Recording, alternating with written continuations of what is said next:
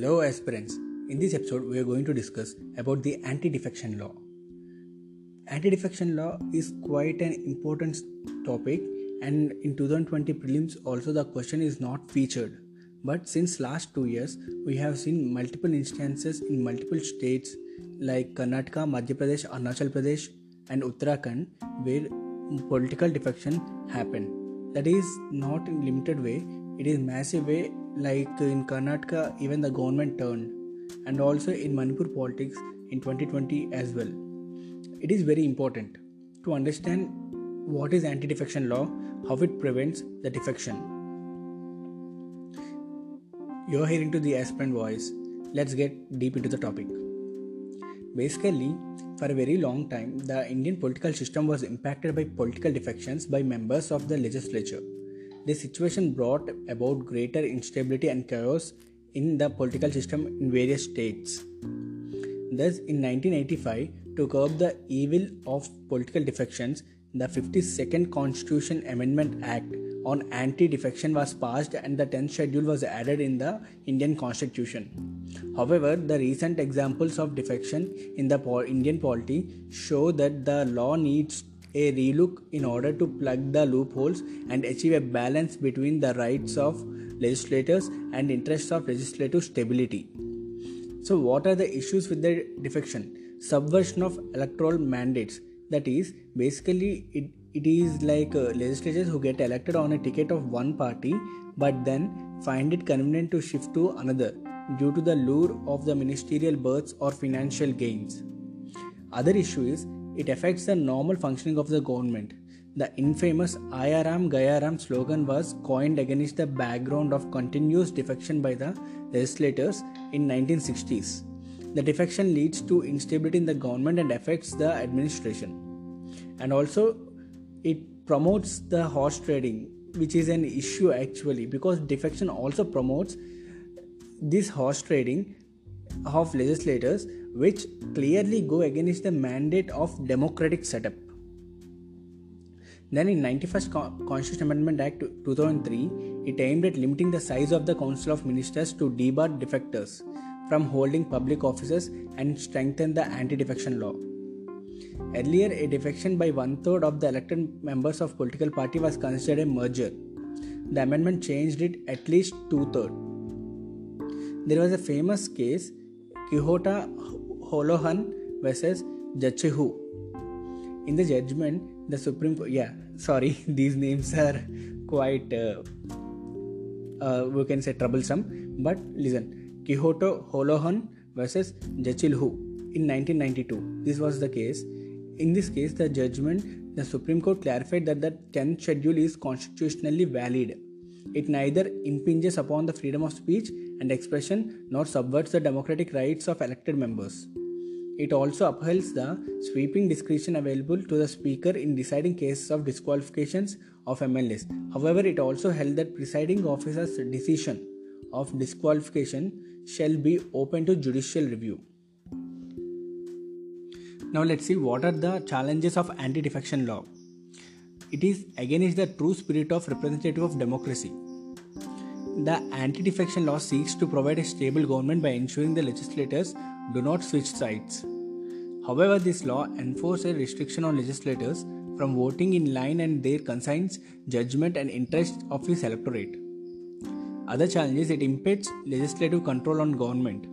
That is, the anti defection law impedes the oversight function of the legislature over the government by ensuring that members vote on the decisions taken by the party leadership in short, if legislators are not able to vote on laws in independently, they would not act as an effective check on the government.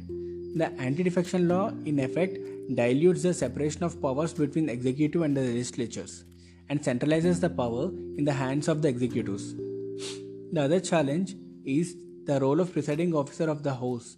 Lays, the law lays down that legislators may, disqual- may be disqualified on grounds of defection by the presiding officer of a legislature based on a petition by any other member of the House.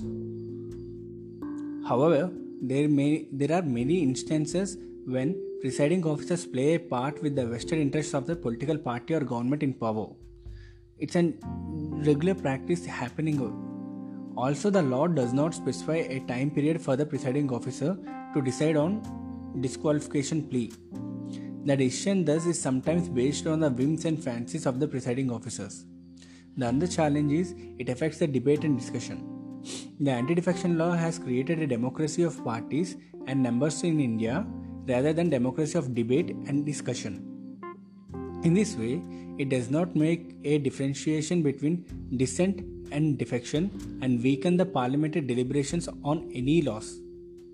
So, what are the steps to be taken to uphold this anti defection law?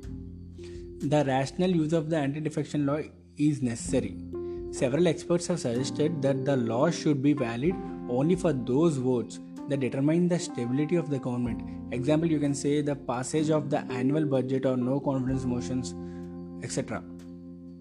Advice of the Election Commission is that various commissions, including National Commission to review the working of the Constitution, have recommended that rather than the presiding officer, the decision to disqualify a member should be by the President in case of Member of Parliament and in case of Member of Legislative Assembly, it should be in the hands of Governor on the advice of Election Commission. And an independent authority to deal with disqualification, Justice Verma in Hollohan judgment said that the tenure of the Speaker is dependent on the continuous support of the majority in the House and therefore he does not satisfy the requirement of such independent adjudicatory authority. Also, his choice as the sole arbiter in the matter violates an essential attribute of the basic feature Thus, the need for an independent authority to deal with the cases of defection should be there.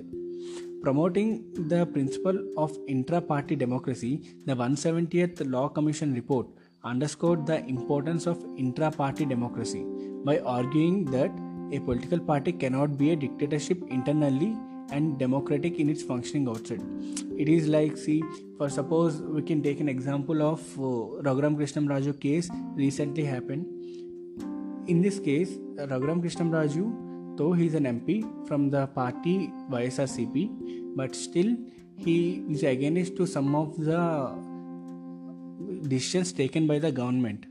So he opposing the government, but the party dictatorship is uh, holding and opposing him, and his uh, views are unaccounted.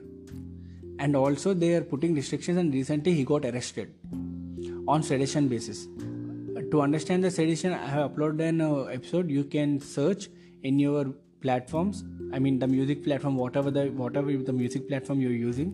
There you can type sedition law space aspirant voice or sedition law space upsc you can uh, search it.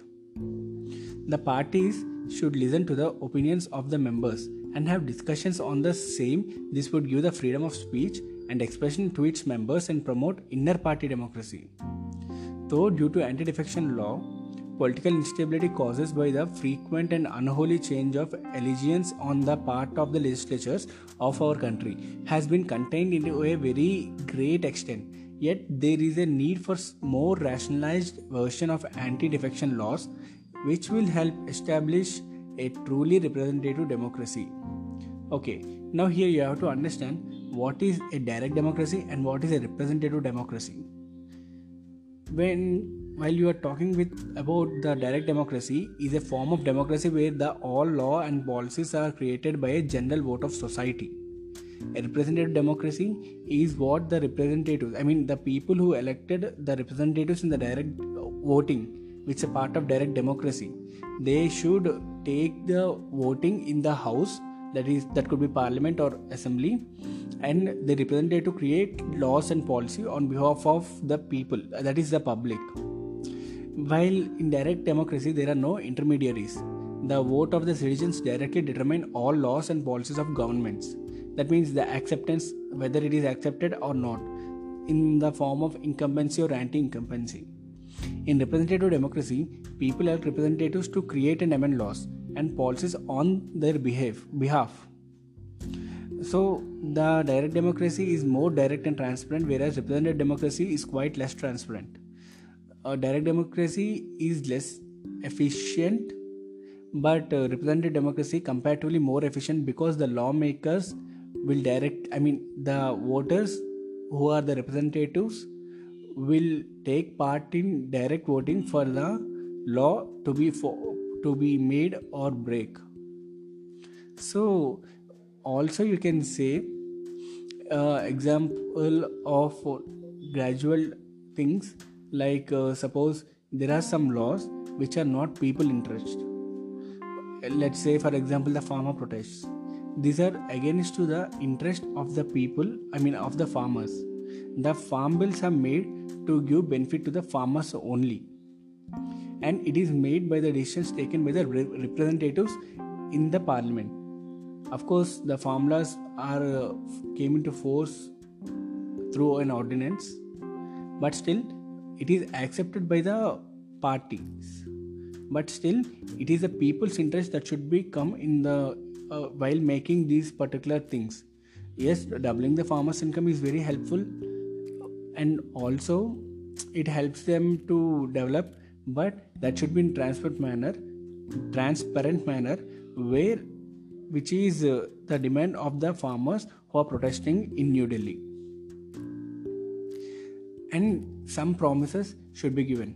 And to understand exactly about the issue of farm bills watch my youtube videos where i uploaded about the inflation and also the uh, another video about the farm bills.